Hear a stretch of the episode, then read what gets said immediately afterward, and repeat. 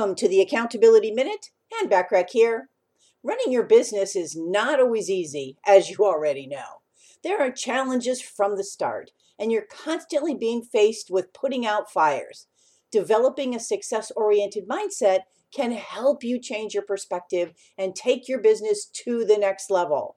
You can accomplish a lot more when you feel like you can do anything you put your mind to. Having confidence in yourself changes your mindset from, I'm not sure I can do this, to something like, I know I can do this, I just have to figure out how.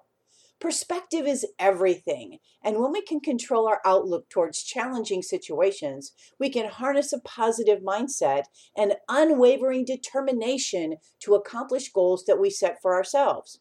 So, over the next six days, let's explore six tips for how to develop a success oriented mindset Tune in tomorrow for tip number one. In the meantime, want more from me? Subscribe to my business success tips and resources blog by going to accountabilitycoach.com forward slash blog.